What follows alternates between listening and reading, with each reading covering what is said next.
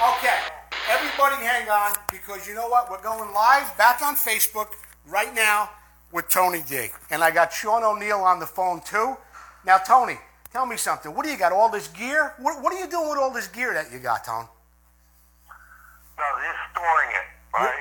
What, well, you're storing it. Do you want to sell it? Do you want to give it to? Do you want to donate it to Terry Good? What's What going? my plan was is I've had it in my grandma's basement. Fortunately, I'm a pack rat, and my mentor took care of everything was boxed up, and uh, it's excellent. So when I moved the last time, I had plenty big place. I moved about two years ago. I go, look, I want to. My idea was because I wanted to donate it to charity Yeah. and sell it off, give the money to Spice St. Jude's. I was trying to think maybe one of the motocross, uh, the injured riders. Or, but everybody knows about kids. So- everybody has a kid. I don't know how much it would reach a broader way. Well, and uh, Tony, be done, that- be done with it. Tony, that, that's all very, very generous of you. You want to sell the gear, you want it to go to a good charity. But let me ask you this. Would you consider, you know, you should maybe talk to Terry Good, or, you know who's very good friends with Terry Good, although I know him and I have his phone number and whatnot, but who would have a whole lot more impact on this would be Bob Hannah. Why don't you give Bob a call, tell him you got all this stuff, to put you in touch with Terry Good, and, and to see if Terry's interested in it. Your stuff should be in a, in a museum. I agree, hundred percent. Yeah, I just figured if it's if nobody, I know. Yeah, sounds like a great idea. I guess I will follow up. Bob Hannah's a buddy of mine. and, Yeah. Uh, and uh, Well, I well, mean, I knew something they were doing with DeCoster, something. My wife does Facebook. I'm not do that, but it was like signed up. They asked a few people, just or I don't know if it's really private or not. Cost, well, so Tony, tell me this. Let, let, the Coster, but I'm not aware of the workings of it. Tony, let's start with this. What kind of gear do you have from your career that that you think would be interesting? I mean, I'm sure all of it is, but what, what do you have? You must have a lot of stuff. I have about everything. I have the gear that I won my first national with. That was an ESI jersey. Yeah. That it was called Engine Specialties, which later became Full House, which we did the licensing deal and had then all the Tony D clothing, boots, goggles, shocks. Did everything? Hey, Tony, while we're talking about Full House, did everything work out with Full House? Or did that guy did that guy screw you? Yes, well, he also was a manager, Carmen De Leon, a Goomba. Yeah. but he, he had his own best interest. So I had the right concept having a manager again, but the wrong guy, and uh, invested in a moped company, and uh, yeah, so I was pretty well. Uh, go- lost mo was done, and then started to build things back up in the '80s with the schools, and did very well after 30 years of the schools and.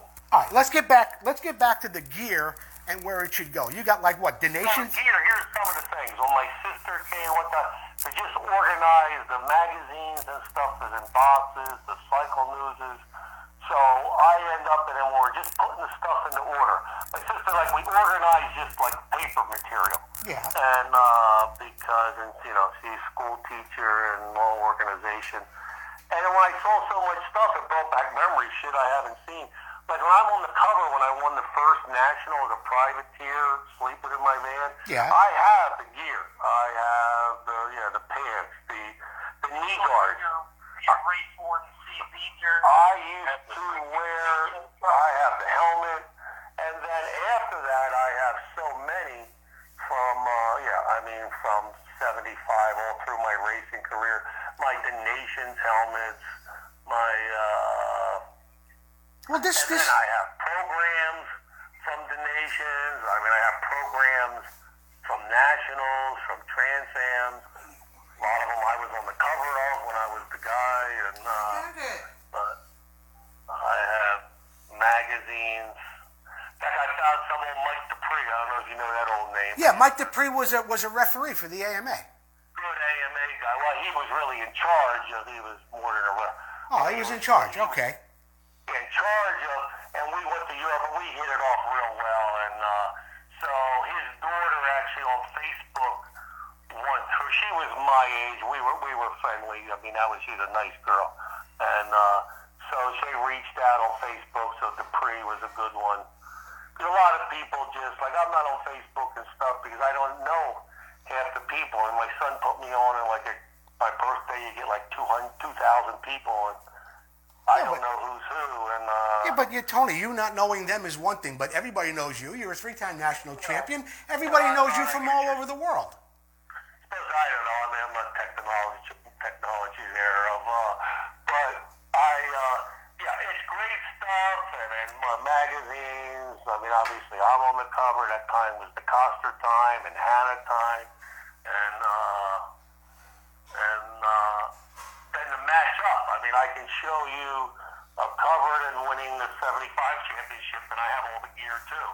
So I thought that would be neat. One thing I wanted to do with instead of having all the magazines, I knew this would be involved, is to like scan them. Because really, there's only like four years of my time. I had a short career Yeah.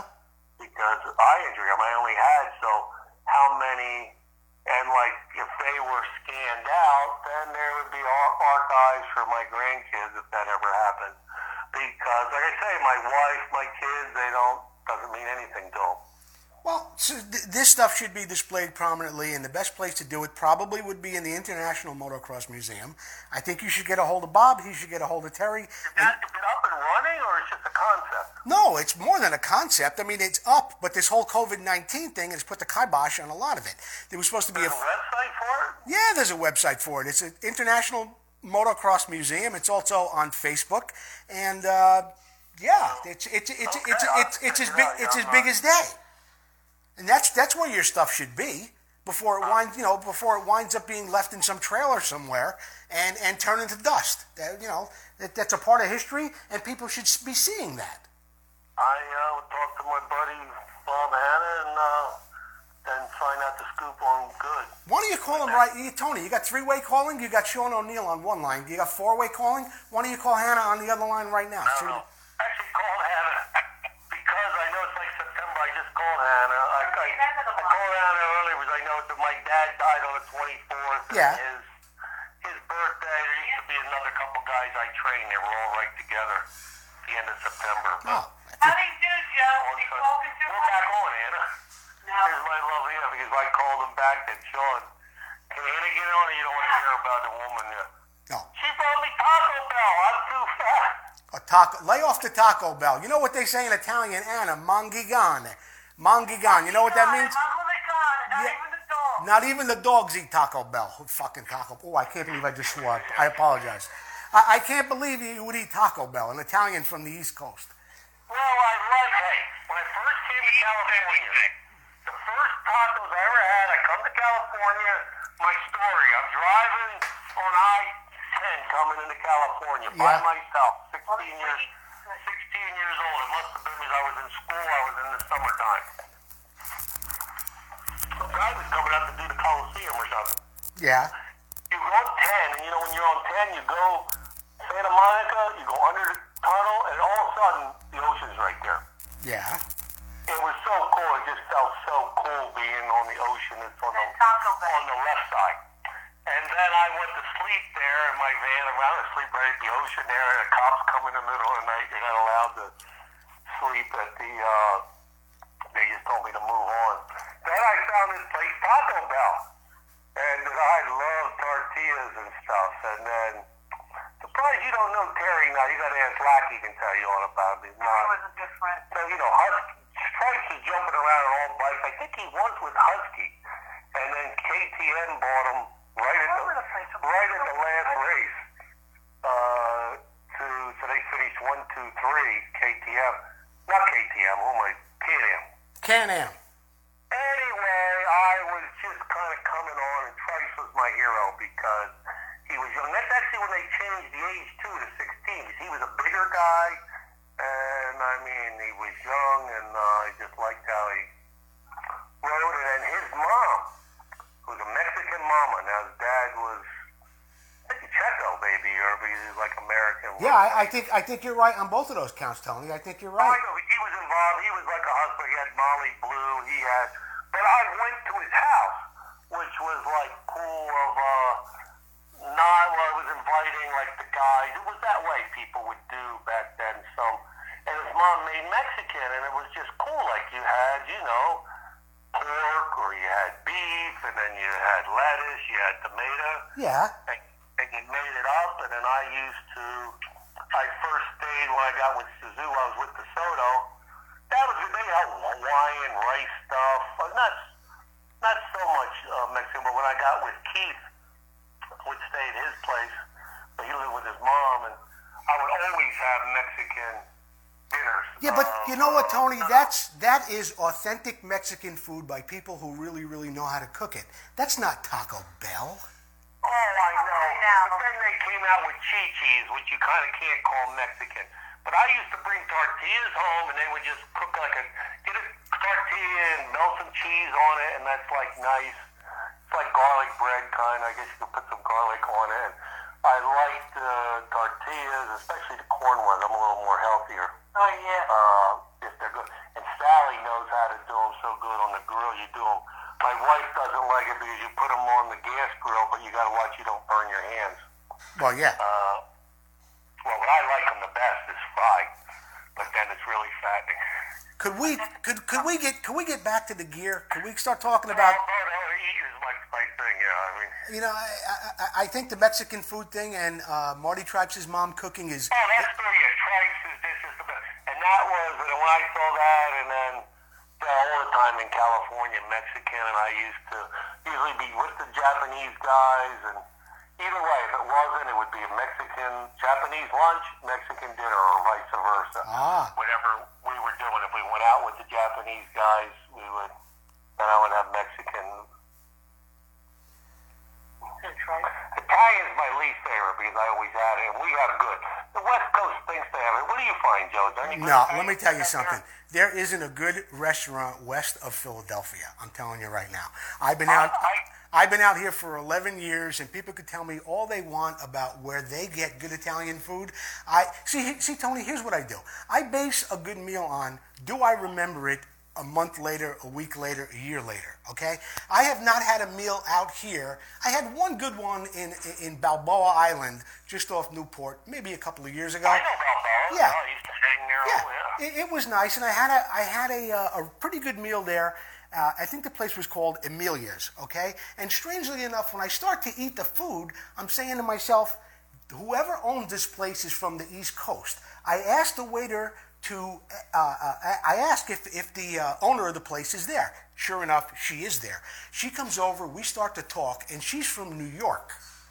And we start to talk about food, garlic, certain preparation, not putting cilantro in every meal.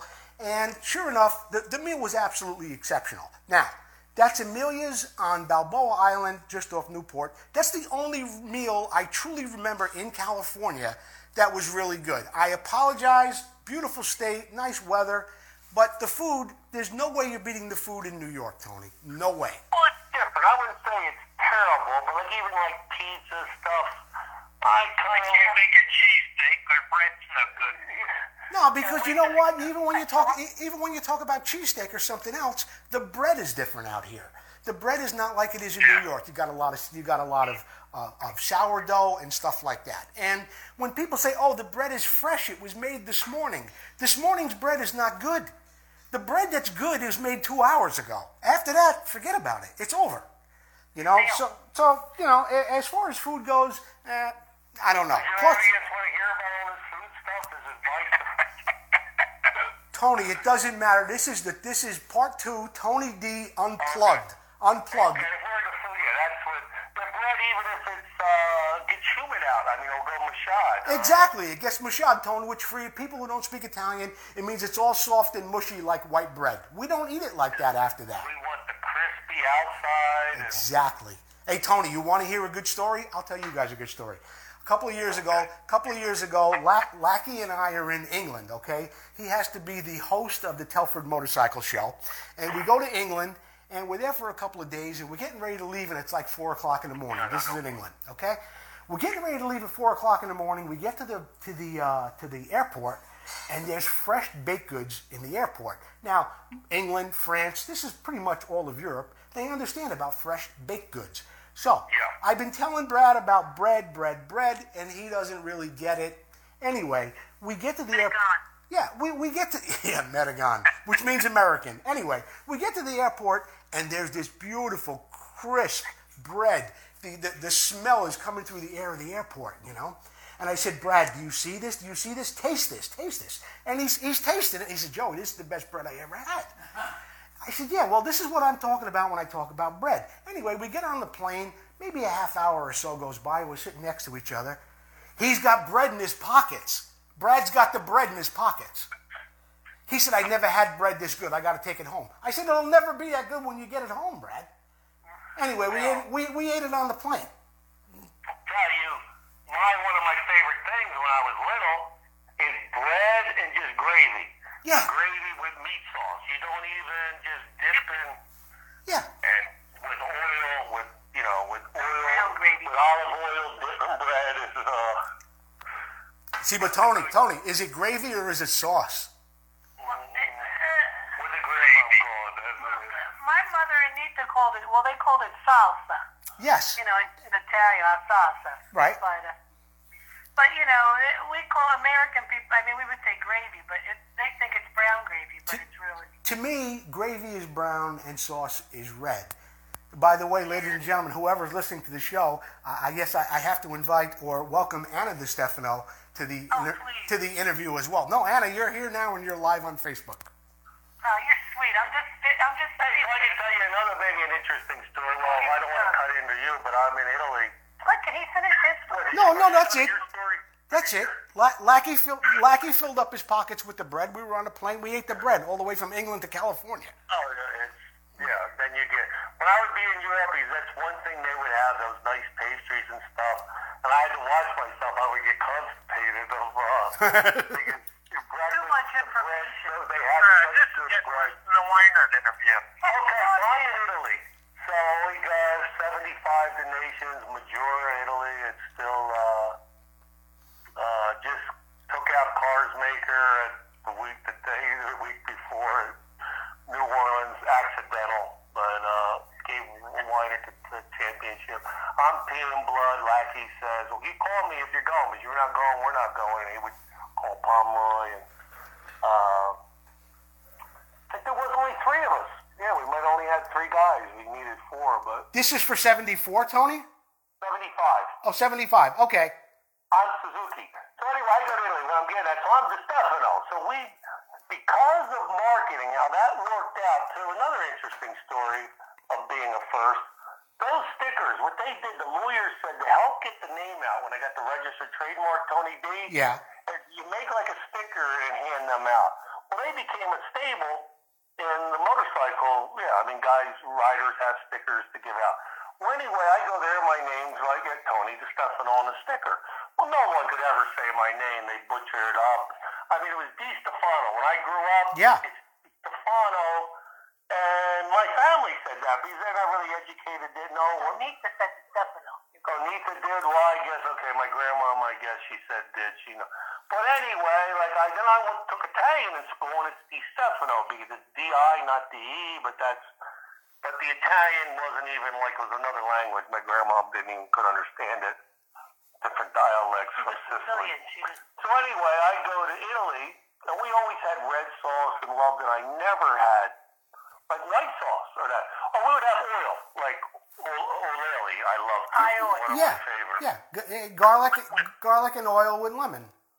No? With fusilli, my grandma would cook those garlic like damn, uh, like French fries. I would eat so many, my mouth would hurt. Of, uh, but anyway, so I go there, like in Northern Italy, I have the white sauce. What the hell? But I love cream and that stuff anyway, the Alfredos and so. And then also when I'm there, I'm doing an interview, and out there, you know, we're like like a soccer player. They like Americans. Motocross rider is very, I mean, is, has more, much more clout than they do here. I mean, even today. Yeah. And then I'm Italian too, and I'm American. So Tony DeStefano, I can tell they're interviewing me. Oh, they're happy. And uh, they got a translator, and um, it's like a team. They really like do it. So then they, so I said, oh yeah, well, who is it? Well, I go, well, my grandparents came over. And then where were they from? Sicily. And I could see the faces like change on some. And then the translator, go, he just told me, he goes, you know, here's how it is. Yeah. Italians, the Northerners look down upon the Southerns. Yes. And then Sicily's like its own little thing. Yeah, they don't even really. I mean, they consider it Italian, but it's like you're not. You know, you're not Italian. You're Sicilian. You're not Italian. Oh, Malta, the same thing. Malta is right there, and they don't say they're Italian. They say they're from Malta. Sardinia too. But now with the younger kids, when I flew back from visiting my daughter last year, Yeah. and then I heard it from somebody else here. I heard it. Sicilians like cool to say you're Sicilian. They're saying they're Sicilian now. Oh, Like this one girl was on a plane. She was from Canada. She just happened to be. She goes, "Yeah, I'm Sicilian." And then when I was with her, over with my daughter's niece, and there's Italian string throughout there that's got diluted. But then the younger people, oh yeah, Sicilian's cool to say. But I, I didn't know the class. I didn't care. But then they were still pumped that I did. But then that was the deal. The southern Northerners, Southern Italians, they had the tomatoes. I mean, to have milk and stuff, you had to be rich or you had more money. We didn't have it. Don't know. And then my grandma always wondered, why do we eat the meat first, like when you would have meat right. and stuff? Because everybody would pop in at somebody's house, and what happens, you didn't mind sharing the pasta, but like they, depression days, I guess they didn't Right. have meat. You didn't share the meat. Yeah. In, in fact, you know, I never you, meat. you- Peugeot, oh, Peugeot, I miss Peugeot. but you know, you know what, Tony? Also, is that uh, I still had many friends back in New York that eat salad last. Yeah, we do Uh, too. I prefer it last. Yeah. Yeah.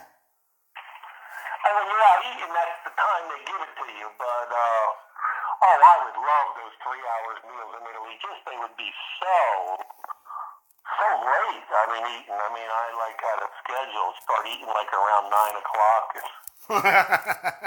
and eat until midnight. I got another cool story too. Kind I'm in. We're over at the boot factory. Well, they're all right together. It's like a village here near Venice. Yeah. where the shoes are. Uh, CD's there, who's Alpinestars. I mean, it's. Uh, I'm in the car, like you know, I raced. I think I flew down from France. Yeah, it was a Cognac- 77 was it? So Cognac, France.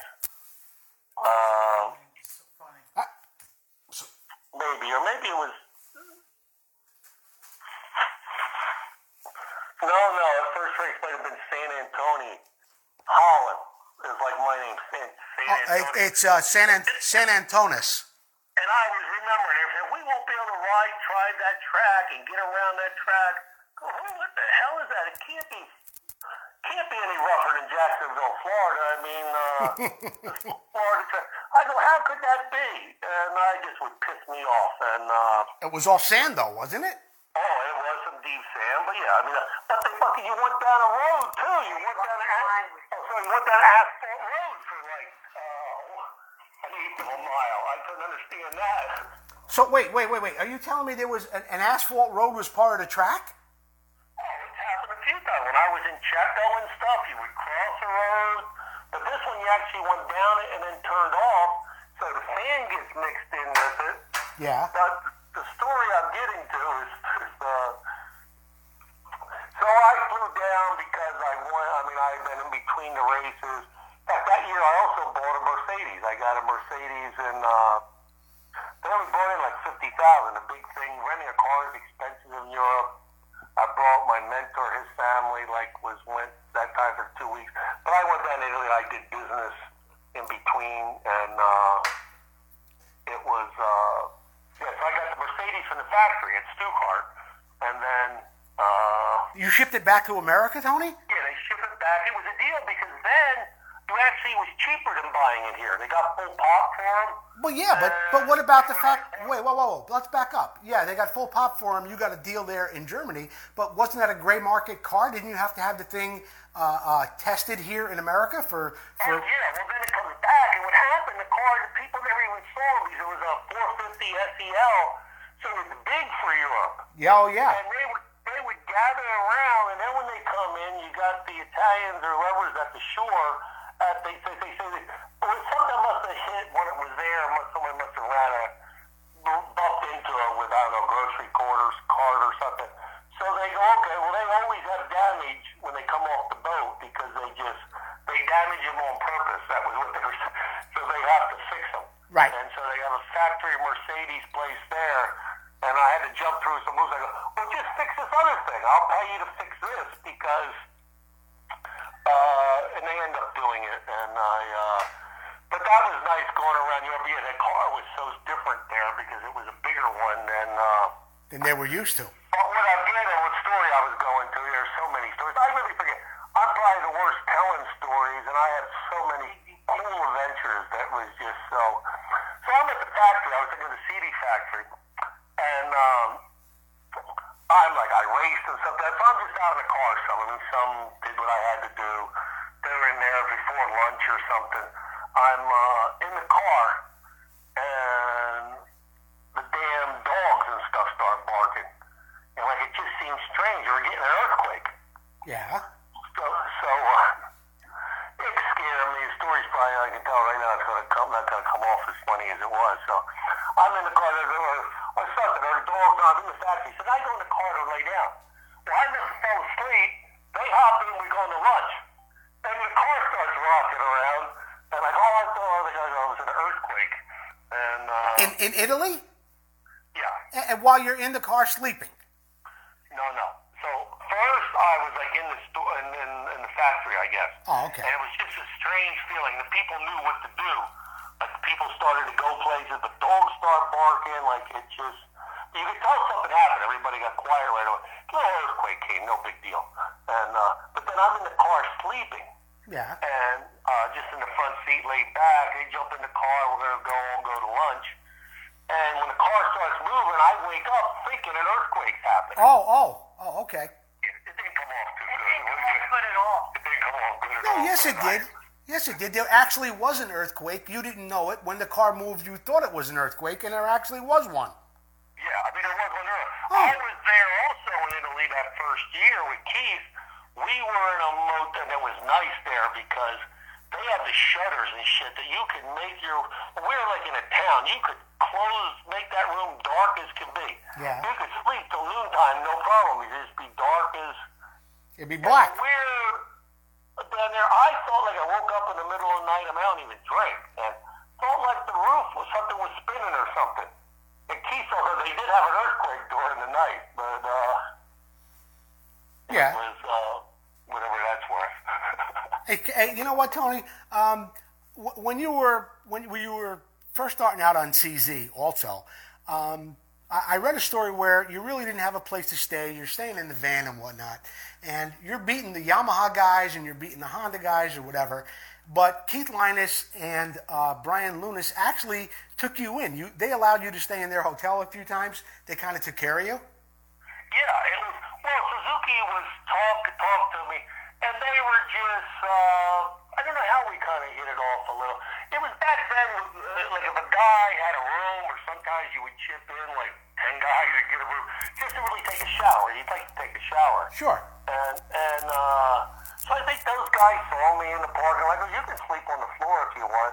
And back then it was so small, the mechanics had to team up. Actually, it was Keith McCarty and Brian Luna. Yeah, yeah. Uh, yeah, you mixed up some names there, but uh, I did. So I would. You you said Joe did? Brian. I what said Did he say? I might have said Brian Lunas.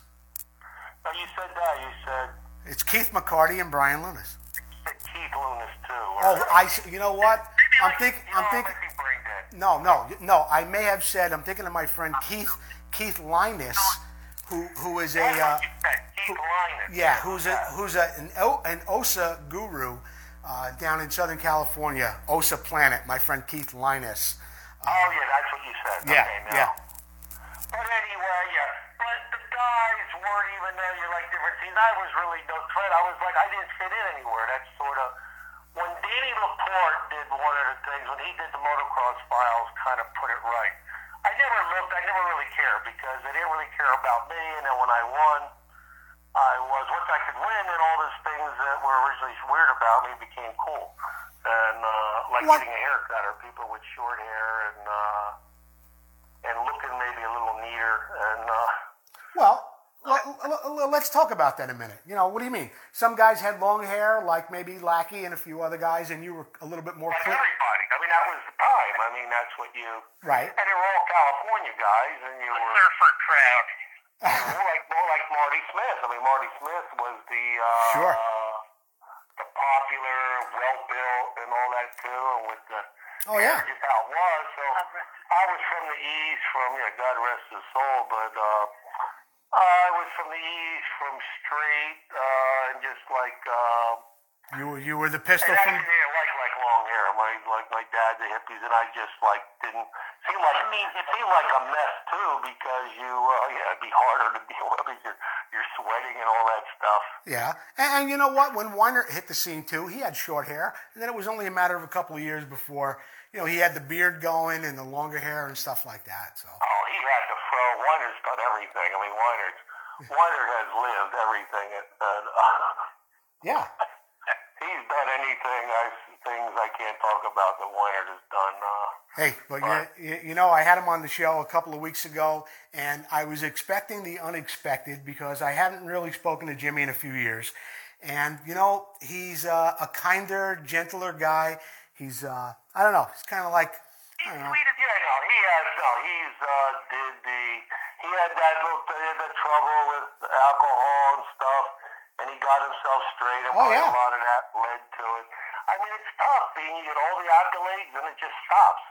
And Yeah. uh, I see it with Michael Phelps. There's uh, you figure a guy on one like it's you know it's like you're you're a hero, then you go back to your motel room, the rock stars and everything. I mean, now like shit comes out, and then you're by yourself. I Yeah. mean, what? Uh, I, I, I think it's I think it's tough. It's very very difficult to balance. You know, being in the spotlight like that and having so many people love you and people are lined up and they want pictures with you and they want your autograph. And then when that ends and you're back in that hotel room alone, it's a lot different. And then it's really unfortunate when someone's career just comes to a close and nobody's really that interested in you anymore. You know, yeah. so That's why it's nice to see Jimmy with the he's got the track down there in North Carolina. Uh, Weinert's a good guy. I like Weinert. Yeah, Yep. Weinert, you a Weinert story. Here's another one. So we go, my wife, wasn't my wife then, Oh, come on, don't even. they had a race up at, this isn't even nothing, this Catholic girl's getting old. So we're at the Meadowlands, right? yeah, And my son was still at the X, was just getting ready to leave, and the thing he liked the best, what was my son, five, or I mean, real young? No, like four. Yeah. and uh, he had uh, they had this thing. What do they call that? Uh, there's a movie. Uh, those things like a car turns into like a robot. trans an- transformers. Transformer. Yeah, yeah, that was. That was the biggest thing. Was when he looked at those, he goes, "All they're doing is like jumping." I mean, that doesn't look like. What are you getting to the He was. So anyway, Weinert's there. So Weinert, this is the girl. Weinert. Actually, now Weinert did help me out. So I one time brought a girl to a race. Yeah, this girl I. Actually, before I won my first national, uh, see these stories, my ADD, I jump all around. I went to a prom that, well, it was Friday night in Chicago at the McCormick Inn Yeah, before I won my first championship. Uh, and Timberland said it wouldn't be what would it mattered. I mean, always in his book, if you sleep all good during the week, I mean, that night before. I mean, Keith and I, we used to go out dancing. I mean, the night before, sometimes you couldn't sleep. And I don't know if it really was true or not. dance? But in my mind, or did something was, you go out because you're like, yeah. Yeah. You're all you're all tuned up and you can't sleep. You got too much nervous energy. Sure. Stayed up till twelve. You might might get lucky, and then you go to sleep. Uh, so, so uh, Weinert. There's a girl you brought to the thing and and wa- Oh, okay. So this girl, yeah, I take this girl to come to a race. Uh, nice girl it's from my uncle. My uncle's woman. My uncle lived in Chicago. Oh, he was Frank DeStefano. He used to be a monster, Frank DeStefano. He was in the newspaper. People was calling me. Did he? Is that? No, it's another one. And uh, Get to the point.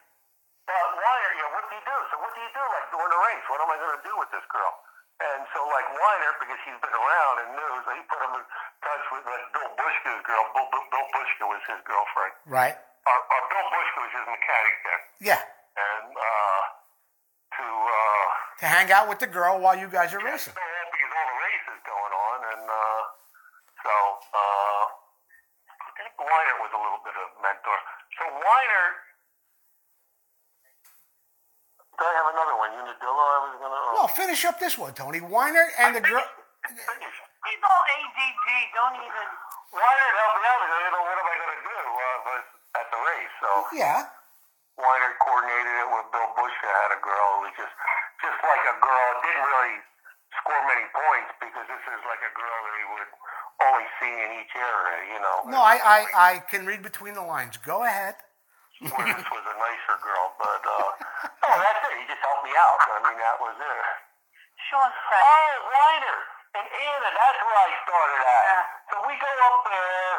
We're just starting to get together. Anna brings one of her Catholic school girls with her. Nicest curly hair, like my daughter and stuff. So Weinert said, well, I'm going to be having some parties and stuff. And Weinert must have been thinking I never really went to his parties. I would go to like one second. There would always be parties, and they would want the number one guy, but never liked that stuff of. Uh, Okay. people get all fouled up. Anyway, so then we're home, and then we're just getting together. So Weinert calls her and says, look, we're having a party in some Middletown. You know, it's not that Like, far. It's a couple wait. hours up there. And I go, Anna, you got to watch because you like the little Catholic school girl. And I used Oh, to be nice. Weinert, and you're going to come up for a party. They probably figure since you're with me, you're maybe on the little wild side. Yeah. From And, uh, yeah. So this this is all this is all happening back on the East Coast. this is 30 years ago. It's 30 years. It's just like yeah, after I get paralyzed and we're up on the. They're two different stories. Now, Oh, oh, yeah, you, yeah. You confused me a little bit, knew Tony. a girl at his place. It was Omaha, Nebraska or something in that area. It was, uh, so wanted to what during the day, really. I mean, then, like, what do you do? And, uh, or during the day, what you to do? Because, like, even where to go or what. So he just set up. He's wanted to know, knew how to maneuver. So Tony, tell me t- tell me this. You know, you, you hit the scene 74, 75. There's some fast guys out. Weinert, maybe Stackable's got some years behind him. Uh, Brad Lackey. What 73? Well, you know what I'm saying, but it's like 74 when things are really starting to heat up. What Amer- what American guys were were you really impressed with? Was it Marty Tripes? Was it Brad Lackey? Was it who was it? Tony. I'm thinking. Oh, I, I, I, I'm- okay. I mean, there had to be. It really wasn't. Uh, once you knew you could, when it was who would be the competitor that year, and uh, I, I mean, all were here. I told you that story on our part one. Higgins, I would come up through the pack, and like then I got behind Higgins, I wouldn't pass him, and once. Like anybody you could pass. I mean, if, when a guy's on and his uh, All right, so let so so let's say this: you had so much confidence that you really weren't all that impressed with anybody, and you were out riding your own race, and if you thought you could pass them, you made the move on them. Yeah, once I knew, like once I got with the CZs and I got the, with the Suzuki, and then like you're with a team, you just have confidence because you know they're winning in Europe and stuff. The bike didn't even question like the bike is good. So, and I didn't. To me, it was like, man, the CZs, the brakes and stuff. When I first tested that Suzuki out, Yeah. I couldn't it was like riding a little toy. How the foot pegs are, everything like works. The CZ, you know, the shifter's like two inches to throw and uh, it's uh, was a totally different thing. And uh, and then to just focus in on that more so. And I used to work on my own practice bike. They used to be impressed. 'cause I would go in when I was at Suzuki. Chief would go to work. I would go in every day with them. What am I going to do? Uh huh. I wasn't going to go to the beach. I wasn't like a guy who I was serious. So I worked on my own practice bikes. Well, we would race like during the week, and they like the national bikes would come, and the Japanese guys would see me there. I mean, I was just like another guy. I would wear like they, like you were an employee at Suzuki or what they had to wear to, uh, and go out to the lunch truck. Oh, I would love that Mexican food on a lunch truck. Boy, it always goes back to Mexican food, huh, Anna? No, that was. It always goes back to food. Everything goes back to food. Don't, don't get him started on ice cream. One, that was it. And So- on to one other item. That's the Dairy Queen. So what really happened with Joe, we did part one, and I talked to Joe a little the day before just to uh, break the ice. I just I said, just how'd it go? He goes, he liked it. He said it was good because I thought I was a little more. So anyway, some stories I thought we would have got into. So like, how it went? Okay. In 75, if you want to know again, like Weinert in 74, I was 400. It was Weinert, you know that story. I broke my thumb, went all through. Sure. Weinert won. Yeah. 75, it was uh, Howerton was in contention for, uh, Grossi was hired to, but Howerton on a Husky. Yep. So it went down, and then in 76, it was, uh, Maybe Marty. No, maybe Weinert. In 76, yeah, probably won it in 76. Because what happened, I pretty well had it mathematically locked up. I mean, I always finished top. I mean, I would have had to get like out of the top 20. I just needed a couple points to close it in. It was Southwick's first race, first time hosting a national, 76. The first time we have the modern starting gate. It used to be Superior Metal made it. I remember the old timer who made it, uh, and so we had a race in New Mexico. It used to be crazy. We had all the one 250s, but before some people wanted 500s. Like then, in a way, 500 had more class. Like 500, they thought was like Yeah, it was a yeah. It was the way then. 500 GPs were like, oh, you're 500. The 250 GP Yes. is, uh, and 125 was even less. So it's just how it was. I didn't make the system. I had a 500 in New Mexico, New York. So Weinert's followed me around in practice. Guys wouldn't put all their full gear on. And, I- and I had good lines. I mean, I was a good one because I did have lines and stuff. Uh, very precise. And uh, so I, uh, a rock kicks up and breaks his kneecap. Breaks Weinert's knee. Weinert's kneecap? Yeah, Weinert's kneecap. So now he's mathematically could race that day. So I basically won the title because it's the, the, the last national was at Southwick, and uh, and that was the first time Southwick had a national, pro national. 76. Yeah, you were just saying, yeah. Starting gate, like I said. Right. So Karsmaker won. I mean, I was. He was a sand specialist. I don't know. Maybe I won the first motor, or maybe Karsmaker just went nuts. And uh, but it was. Uh, oh, well, okay. So let's go to '77. This is really the cool one. So I told you before, while we didn't really discuss this on the thing, when I won, I won my first championship. It was based on overalls. And I don't think I won any motos. Because I hurt my knee halfway through. It was only five events. So they go, well, you didn't win Howerton won more motos. And I think the next year when I won, well, how, how, they changed it to moto motos. Every moto counted, not overalls. Yeah. And so more motos? Well, then the next year, I go, I'm going to, no doubt I'm going to win. And I, uh, I go like, who's going to, I mean, to me, but not to everybody else. And I stayed in my own little thing, being back east and not out. So I think it was good and bad of, uh, but like, because you're not. So that year in 77, Marty Smith, I think, okay, Hannah beat Smith on the 125 Yes, in 76. six. So, Ha- so Smith's going to go to five two fifty. Uh, Ellis went to Honda Yep. Yep. They bring Pomeroy, which they figure, oh, Pomeroy from Europe. It may be so, but from what I saw, Pomeroy was party and hardy, and uh, thought maybe it was going to be a breeze here. Anyway, it was pretty well what I got within the industry because I remember one of the few times Jody or Terry Knott would call me of, uh, I mean, just out of the blue, like it was going down to the end is uh, they're saying yeah, you just they saying the words out there, yeah, you just don't need, you don't have it and whatever. And uh, I think when the championship first started, and uh, so I'm going to win. Uh, I'm going to when I win this, I want to win most of everything. And so Honda had those four guys, and maybe well, who was the fourth guy? Maybe Tomahawk or something. Well, they they had Marty and Brad Lackey, Tommy Croft. no, no, no, no. In '77, in the 250 championship. Oh, in the 250s, maybe Warren Reed was in there. No, no, I don't think Warren was riding bigs yet. Anyway, because Ellis was always good for a win or two. Ellis could do it, blue is wide, but Ellis for title wouldn't be, but Ellis could he always win something or he would run up front, but but Pomeroy like was coming from Europe and Marty Smith was like the, yeah, the California wonder and uh so I, I wasn't sweating. So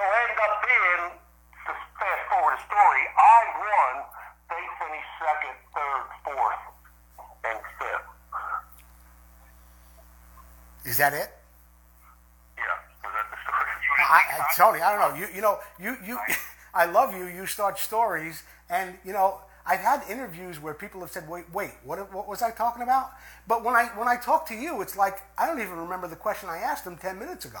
But the story is, That's why I started- that's why we started. Oh, we started off interview number one, kind of almost right, going from the beginning and then getting through, and then there's some of these highlights. yeah. Yeah, But, I don't try. I mean, that's yesterday. Like, all right, let me buddy.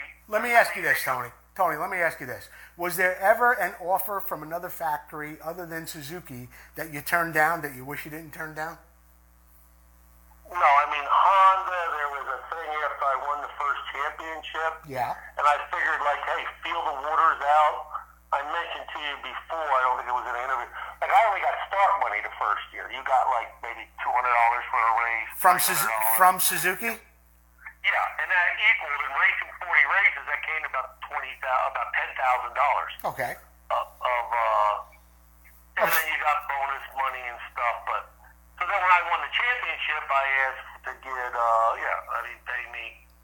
We doubled that to like twenty thousand, and then when Karsmaker, the word was out like Karsmaker got like seventy thousand.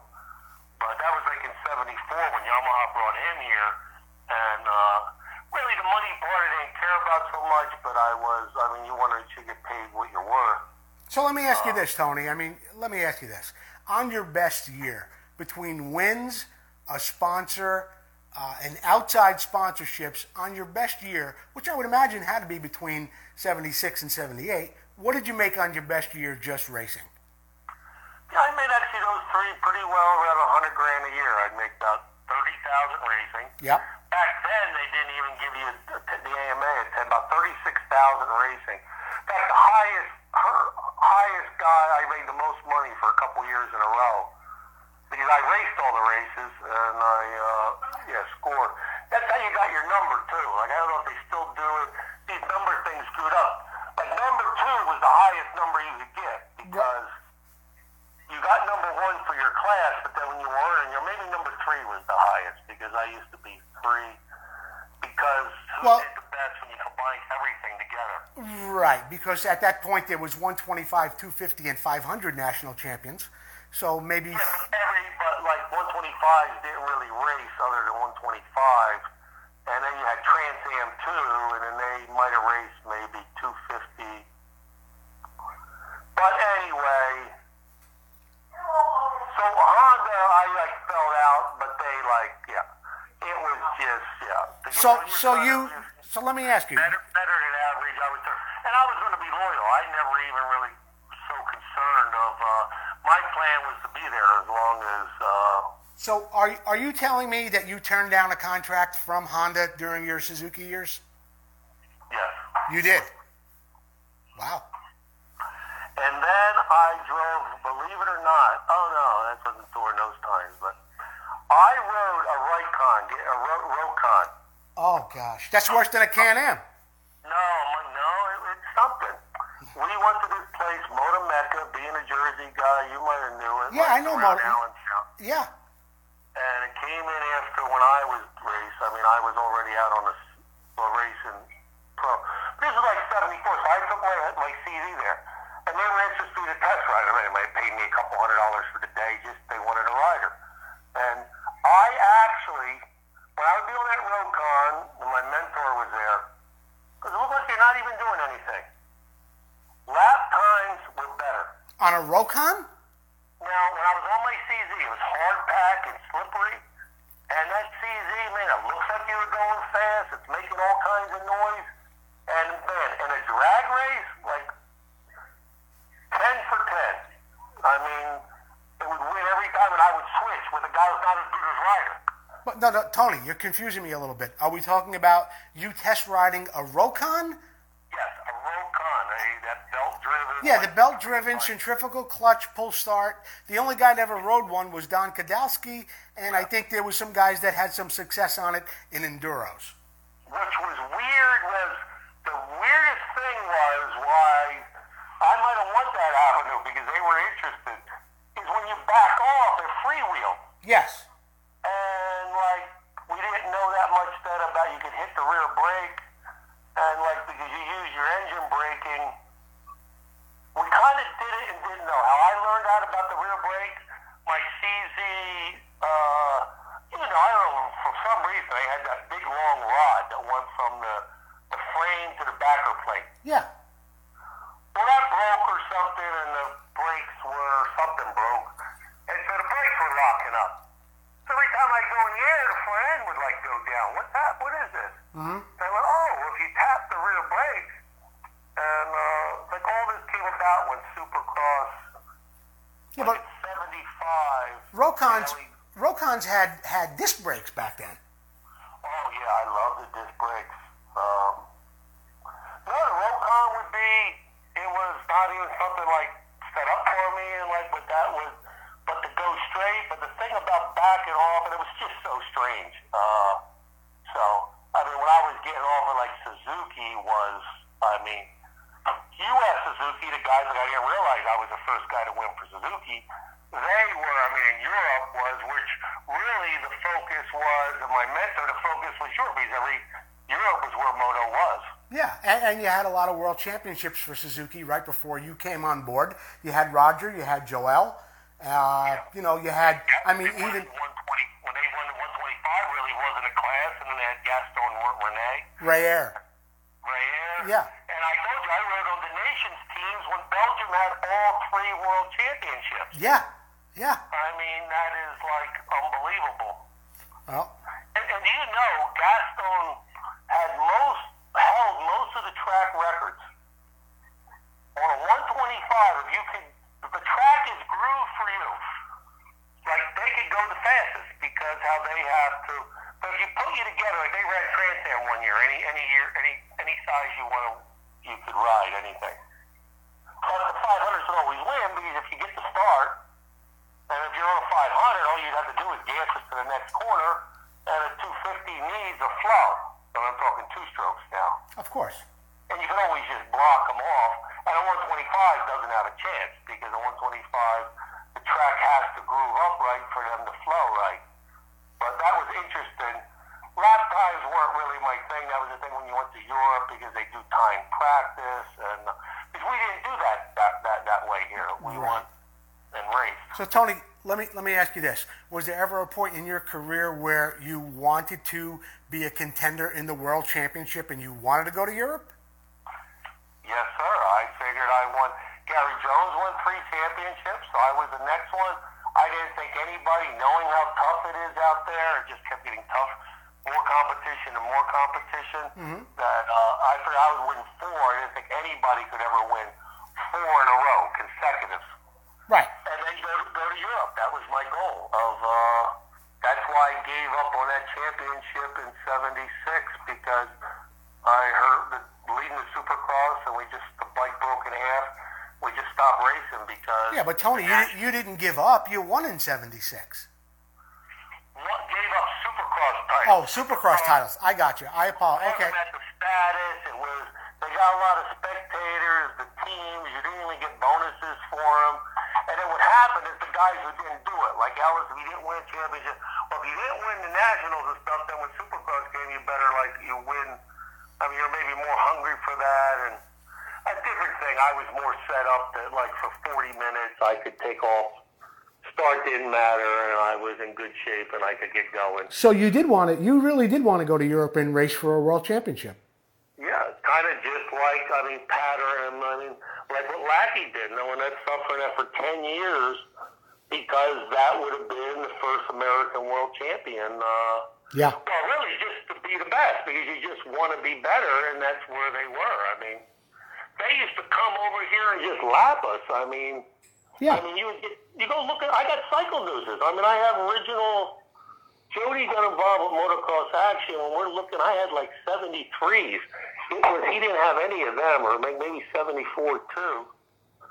I uh, sent him to him because he has collection. And like when you look at the names, I'm yeah, listening. I mean the guys were. What was I talking about? And like who was? Well, we were talking about you going for a World Championship. You said you want. like, like John DeSoto got first American as the U.S. Grand Prix like he got maybe a 12. Yeah, uh, yeah. Like if you've got the top 10, and you know how it is, like guys today, I know, being champion, I mean, I just see it for how it is. It, like you take a guy, oh, he got top 10, yeah, well, that's good, but they're lapping up to fifth. Even in Supercross, they lap up to in the top 10, and that's a short run. Now the Supercross are running 20 minutes. Yeah, and, and There's two. So I go, what is that? I mean, you think, I mean, it might look good on paper, but it's always been. You had a couple guys who would go. Oh, yeah. And I and mean, then you have a gap, and then you have some more. Then you have in like tenth, you're like, my God. yeah, And I, I'm not knocking the guys. It's just how it is. I mean, it's Yeah, I- always I- been that way. I, I recall it last year in 20 minutes. I mean, uh, Eli Tomac was on last year, and I, can remember a couple of races where he had lapped guys all the way back to fifth, even fourth. And it's like in 20 minutes, you lapped all the way back. You lapped another 17 riders all the way back, you know, in, in 20 minutes. It's crazy. Mutter, it might have been Seattle or something. But yeah, even like in a mutter where you figure you're going to be hard to see, you have limited. But it's just different. The first couple are. I remember. I think it's more mental because I remember I was at Daytona and Ray was there. He goes, man, those like Savitsky got the whole shot.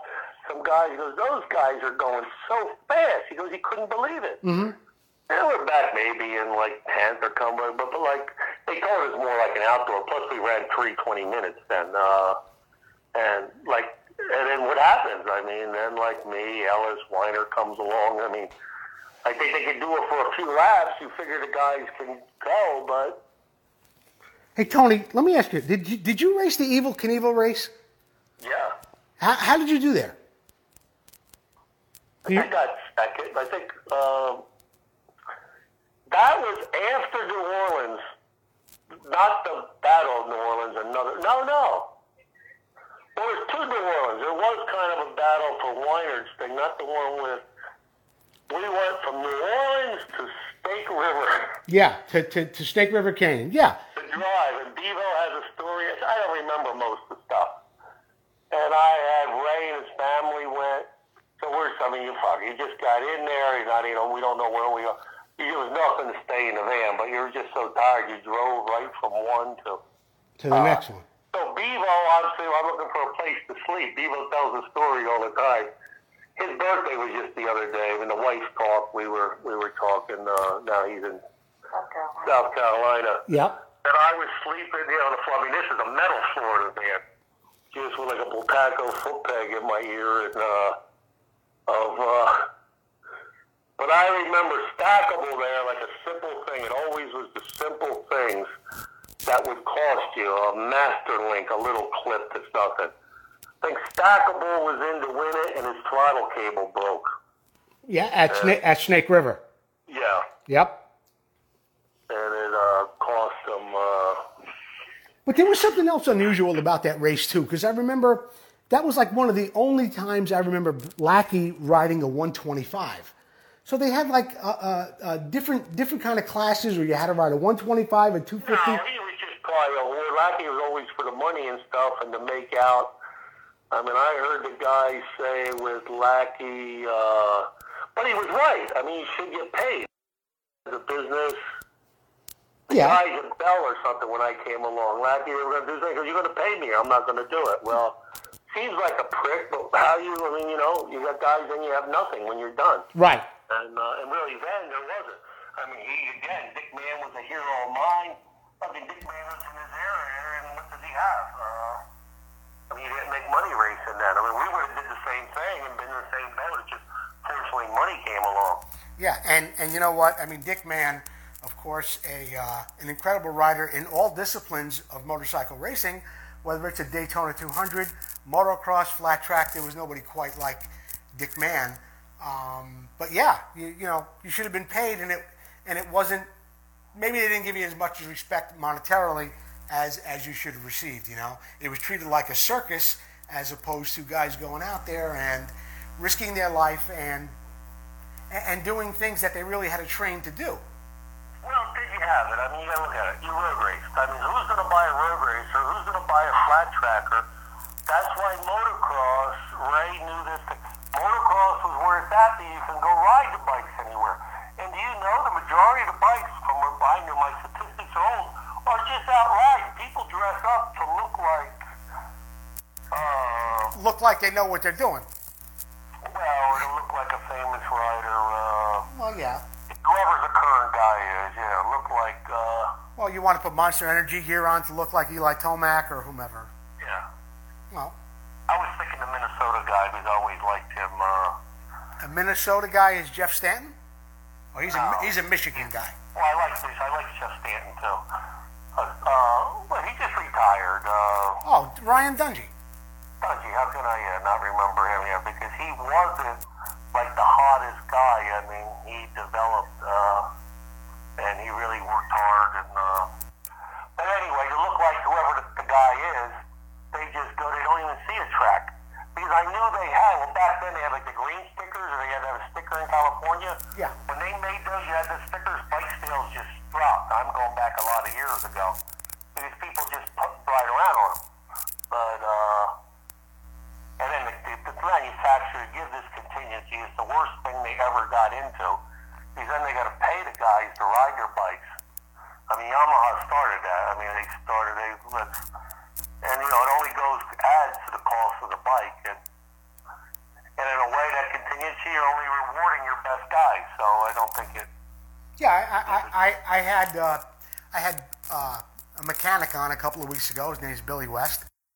He rented the year for Rick Burgett when Rick Burgett won the national championship. Oh And- yeah, I know. Yeah, I know. Okay, yes. And, and yeah. he, he was he was telling me about one day where, uh, you know, Brock Glover wins Daytona, but Rick Burgett finishes third and makes more money than Glover because of the contingency. Oh, well, they they really put the carrot out because they thought nobody would ever get it. Uh, Yeah, I mean, and like on the Nationals, and they will pay for. Yeah, I mean, for wins, they like to spending money for, or to get them press and. So Tony, let me let me ask you this. Uh, uh, first, I'll ask you on a on a on a world basis, who do you think was the best rider that never won a world championship? A world championship? The best rider to never win a world championship, either in 500 or 250. I uh, don't really have a. Uh, Okay. because I only knew about Europe what you read about, and I didn't really. Once the Americans start dominating, it's like, who cares? Right. I mean, Malherbe, I remember Malherbe when he was a young guy coming over. There were some cool guys. Everts, Harry Everts, Yeah. before he was world, coming, world champion. I remember the wife being pregnant with uh, Stefan. I mean, I think they only had because they were nice. They were kind of outsiders too, and not. And he would hang out. Well, I would be sleeping in my van, so I would be at the track. Right. if they had a campfire or something, uh, and uh, you talk. But I know for it's just unfortunate for one of my favorite people, uh, John DeSoto. Yes. And I grew up kind of from the east, like we had race riots. It's sort of unfortunately it was like bigoted, like blacks who grew up. Blacks were no good, Jews were no good. Don't know really well. Well, we had the riots in school, but then we wrestled with the kids. And out west, it was just totally different. John DeSoto, to open my eyes when you get around, I mean, has all the features like a black guy. Okay. And he is just the best man. I mean, and They're wonderful people, both John and Patty. Wonderful Patty, people. oh, they took me in. I mean, John too was at a tough time because he was getting injured. His career didn't know it was going to be ending, but he kept getting injuries. And John would be the nicest guy, and sometimes, and he's a tough man. He is. Yes. He could be tough. And they would pick on because his wife was lighter. And even in California, was a lot more liberal, like in the East. But my kids can't understand how I talk, like you point out, if it's an Indian or uh, he's Irish guy. Because when we grew up, like Bristol, there was an Irish section, there was an Italian section. There Yes. Bad, it just was. And then there was the black section. action. Uh, I, I grew up the same way in New Jersey. The same way in New Jersey, Tony. It was the same way. There were different sections. There were, you, you know, my wife, we watched Saturday Night Live. I mean, my wife likes that old stuff and the dancing. Yep. And how it was. My kids don't understand. Why do I say, like, they think of like I'm big? I go, no, that's kind of the way. I mean, I'm not against anybody. Uh, but to, to, to recognize it, well, they grew up out west, so it's like, in, it's like the United Nations. It doesn't matter. I- I- Indian, Arab, uh, I get it. a flag. I mean, it's good. It should. That's good. The generations are changing. Just that it was different, and you pointed out. I don't know. They were separate. Now everybody's more integrated, even east. But uh, Oh yeah. anyway, the soda just and then Patty. We. I mean, we would go out after go out like to Denny's. I mean, the budgets weren't what they are now. Mm-hmm. And some guys would start some shit on them with like with a white girl or something, and they probably just back back off. I not like. Uh, They would they would say John DeSoto was with a white girl. Yeah, or like would or make some kind of he like try to back off. Yeah. Yeah, it could be two or three of them. He would kick their ass. I mean, would be like. I was only like, but I would have helped if I would have helped him. There would be no problem of. Uh, Yeah.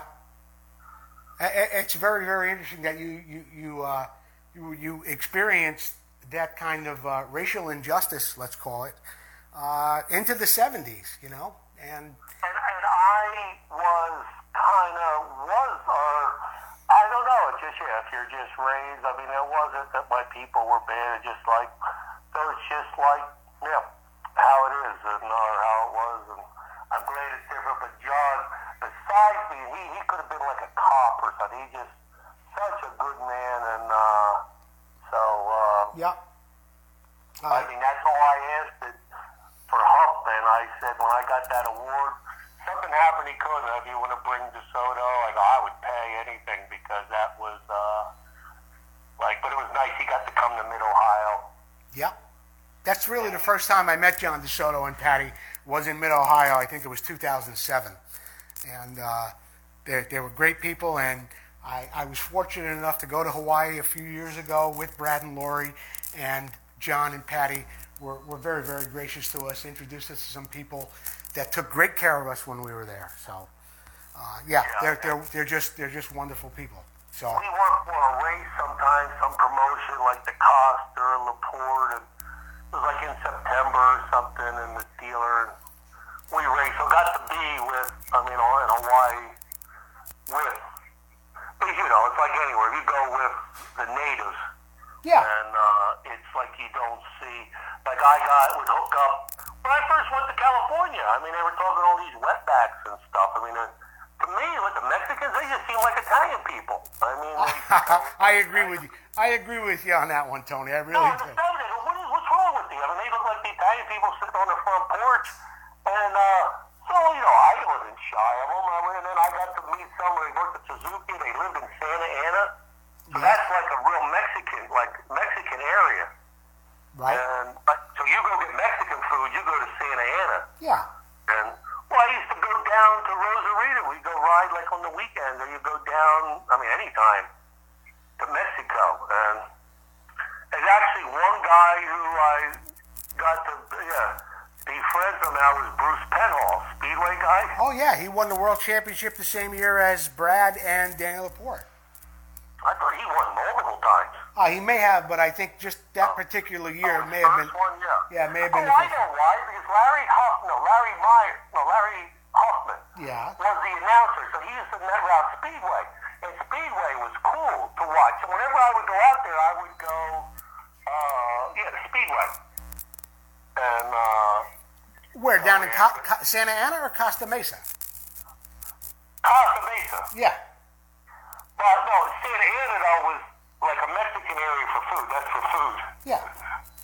Yeah, which it doesn't seem to, but you go to a place you wouldn't go into.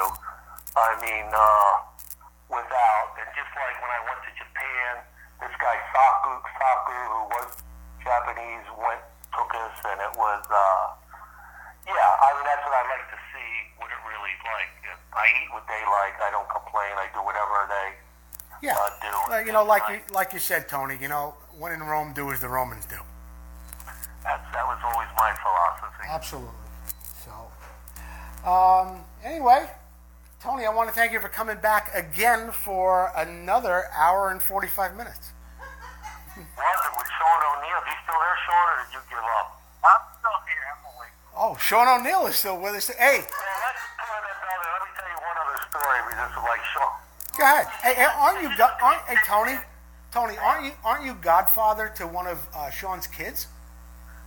Yes, he has a set of twins, and it's finally I got the better one. Oh, Nah, they're both sweet girls, and uh, I guess I found out. I thought I was in, but my wife, my wife got me back into religion, so we were. So I think I know I heard it was somebody else, but he wasn't Catholic, so then I got bumped into it. But I was traveling, and it's an honor I, I, I take, and uh, Thank you. they're good girls. Uh, Good. Thanks to the mother. good. Uh, So, Tony, you said you had another. you- Godfather for both. I don't see why. But see, I would travel it. So Anna went down. I wasn't even available to go because yeah, I used to travel always on the weekends. But uh, what do you girls do yet, Sean? Because I was, I said they're toxic. Am I, am I right? Yeah, they rode for uh, Rutgers, New Brunswick, and they're both coxswains. So they steer the boat. Because he called it crew, right? A, a coxswain is a position, correct? Yeah. They don't row. They just what do they do? Computers? They have a, head, a headset on, and they call all the plays. Oh, oh, for for For the rowing. Yeah, I didn't know it's that complex. I just thought it's the monkeys rowing, but. So, Tony, you said you had one more good story, but I know you got like 50 good stories. Oh, there's like many, but one I was, uh, Hey, well, Tony, was there? Hey, Tony, let me ask you something. I mean, I know you, the majority of your time was was with Suzuki. Was there ever a mechanic you didn't get along with? I mean, obviously you got along with Keith McCarty really well. Who was your mechanic at Can-Am? oh, I forget his name. No, he was a guy. No, mechanics. I mean, they, I knew my stuff, and they would do, and, uh, yeah, of, uh, Keith, yeah, mechanics were, McCartney, right? Well, Keith was special. We were both like starting out. He was a couple years older, so we kind of grew up together, kind of finding out about girls besides just mechanics. Uh huh. It's unfortunate since we didn't have like a team manager. Right. Keith was like, well, they kind of had the Suzuki. They think in some of these teams, they just if you have a right rider, you can make elevate the whole thing. So we didn't really have a manager like how Honda has a whole crew of guys and that. Didn't Suzuki have like Pat Alexander or somebody like that at that point? Oh, Pat was on. Pat came in as a, in '78 as a mechanic for Danny Laporte. Oh, okay. So you kind of had like Black, Mark Blackwell kind of behind the scenes, but they didn't go. Blackwell was with Husky, then when Husky kind of went that Suzuki took over like the school of motocross. They had a thing in Carlsbad, took over that. And that was Blackwell. Blackwell was much more, I mean, he went and got, he's like the CEO or CFO, like of, he's retired now, but Blackwell really is incredible. Works for Sabre Antarctic Cat. Uh, pretty well, uh, no, uh, I think it was Polaris. Yeah, he I might think have you're been right. out of class for a bit too. He kept moving up the He chain. was at Arctic Cat. That's right, he was with Suzuki, and Suzuki made the motors for the cat. Then I think he went with Polaris. Like his thing was that, uh, what did they build? That one like a Harley type bike? Okay. Um, The victory. The Victory. Victory. Yeah. That was like Blackwell, but Blackwell, uh, yeah, he was a good and a, and a good racer. He's a guy. A guy who I feel didn't I know where we didn't go is uh, you were saying who didn't like win a world championship or a national championship. yeah. Who was Like, it? a guy like John DeSoto, I personally like him. They didn't have when you look at like motocross wasn't structured. Like now they're saying like Gary Jones is four-time champ because Well, they count Inter Am. 72 they didn't really have it because they only had Trans Am. Yeah. Well, if you say that, in 75 I won, I mean they didn't have inter, they had Interam. They didn't have really a national title. Right. So if you say, well, I also won, I mean, I love Gary Jones. Uh, he's always a nice guy and would talk to you, and uh, it doesn't make a lot when you're a nobody. And uh, and he was straight, yeah, long, not long hair. Yeah, he was like uh, a little bit more like, uh, Like you. yeah, like weirdo me. And uh, so, uh, but like John won like, uh, and even Preston Petty, a great guy like Preston Petty, where I didn't know, I almost thought, I didn't even know he raced. Like when Preston, when we got did our deal together, Yeah. I, mean, I just thought he was like a fender. People think like, was he really a person? And, No, he was a very successful desert racer. he was, but they didn't have a structure, like they ran these Grand Prix races and stuff. Right. And, and like sort of won those things. And, like they had races that they didn't know. Like like I won the first Anaheim. It's not in the record book because it wasn't AMA, but it was fully attended. I mean, everybody was there, and uh, I mean, people in the in the know. But like, it's just a shame. And just DeSoto, yeah, breaks of, uh, you know, DeSoto never won, no, take that back. I didn't win even a championship, a national. I could not believe it, how famous and how good he was. Right. That he never won a national race. Yeah, because see, they didn't start nationals until he was on the way into riding all kinds of things. I Oh, mean, yeah. Ride anything. Yeah. But, uh, and, uh, oh, I guess the guy who didn't win a championship is maybe like guy when you ask that, an American, and I knew it, I think Guy Cooper. Right. No, no, Cooper won, didn't he win? But he didn't win a Supercross or. Uh, no, I think Cooper is a national champion. Absolutely. Yeah, 125. yeah, but he didn't win a Supercross. Well, hey, you know who was a Supercross champion? A lot of people forget was Steve Stackable on a Maico. No, I know it well because I No. should have won it. I know you know, but a lot of people overlook. If you asked, if you asked even the uh, the most brilliant vintage motocross aficionados, did Maico ever win a, a Supercross championship? They'd say no, no way. Meanwhile, not only did they win one, they won one in the 500, and that was with Stack. Well, it was a three-race series. Like I told you, it was Houston, Daytona, Dallas. Yep. That was it. And uh, well, that's a kind of interesting story too. Well, just about the Daytona part of it. I'm not going to cry when you win, you win. I'm Daytona. I'm so pumped up. Of uh, we have the old '74 Rogers and Wolfie's uh, uh, bikes. Uh, I mean, from the year before.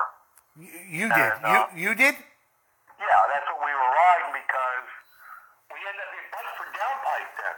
Yeah. We had in 75, Suzuki came out with the RM with an up pipe, plus our works bikes. We did get new bikes for the 250 Nationals. But like Florida Series didn't really matter, Supercross didn't matter. Right. And, uh, And, and you know what, Tony? Anyway, Tony, you bring up had- yeah, you, you bring up an interesting point because I remember seeing pictures of you in Daytona on a bike with laid down shocks, but still having a down pipe. Yes, there's actually a photo. I have that photo. I'm going. I spun around in the first corner, and uh, I must have like slid out, and like there's a. It's come up occasionally. It gets used because I'm going the other way, Yeah. and still let, got the first place. Of uh, but yeah, down pipe, and uh, so that bike. Okay, we had all titanium stuff. See, they had a drum brake. So you know, you had that little tit sticking out on the fork leg on the slider, and that slid into that uh, To the brake hub. the brake hub. Yeah. Yeah. So what happened to me? I'm leading the race, first moto, and we ran right along the apron, like for a while. Like we ran, and it just gets bumpy in the sand. I mean, it'll get bumpy there, the track. It's Gets choppy. Yeah, no doubt about it. So I would run right on the apron, like and like they were smooth, but they have sand on there, which is a bad combination. And uh, so I go down. I mean, I'm still leading. Get back up, go about ten feet, fall down again. Get back up, fall down again. Wait, wait, something's wrong here. So what happened? That backer plate broke. Oh. So the brake would go around and lock up the front brake. So then I had to go around, just go around the like you have to go around the track. You can't cut and and then hold the brake thing to cut the front brake off, the front brake cable, and then yeah. So then I won the day, man. I got some road rash on my. Oh, I got another good story. Remember, remember road racing then Suzuki. Gary Nixon, that was one of his last ones. No, whoa, whoa, whoa, whoa, whoa. You said road race.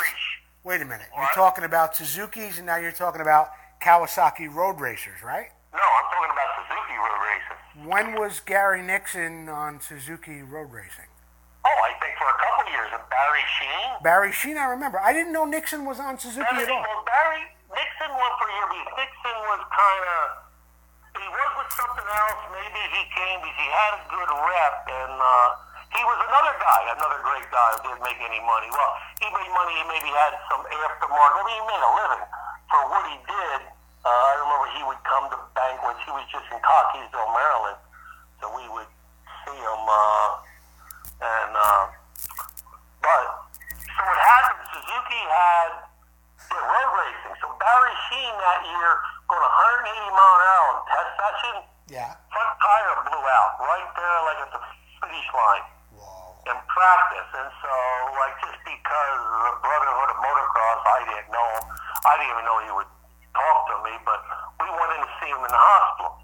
And man, he was all mangled up, like all traction, like all your limbs broken and stuff. And then I had a chance. I go on Monday.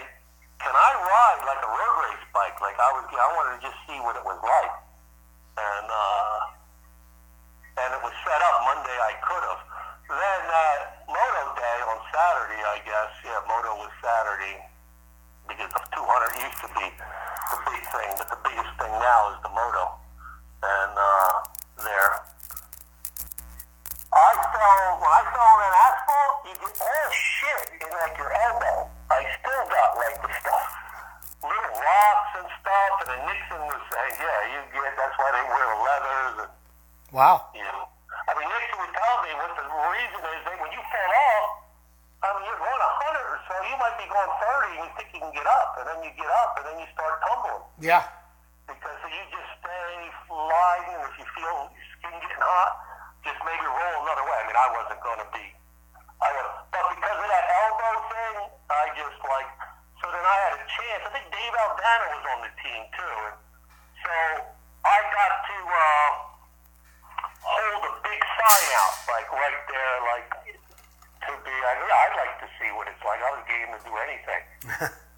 But then I didn't want to try it come Monday. I didn't like, no, if I fall off, man, you'll be. I mean, I didn't have a set of leathers and stuff. I would have just wore moto gear. I mean, they have stuff my size. Tony, I'm going to make a suggestion that I made to you at the beginning of our conversation. I think you should call Bob, uh, Bob Hannah, and put you in touch with Terry Good, and that your your equipment should be on display there at the International Motorcycle uh, Motocross Museum.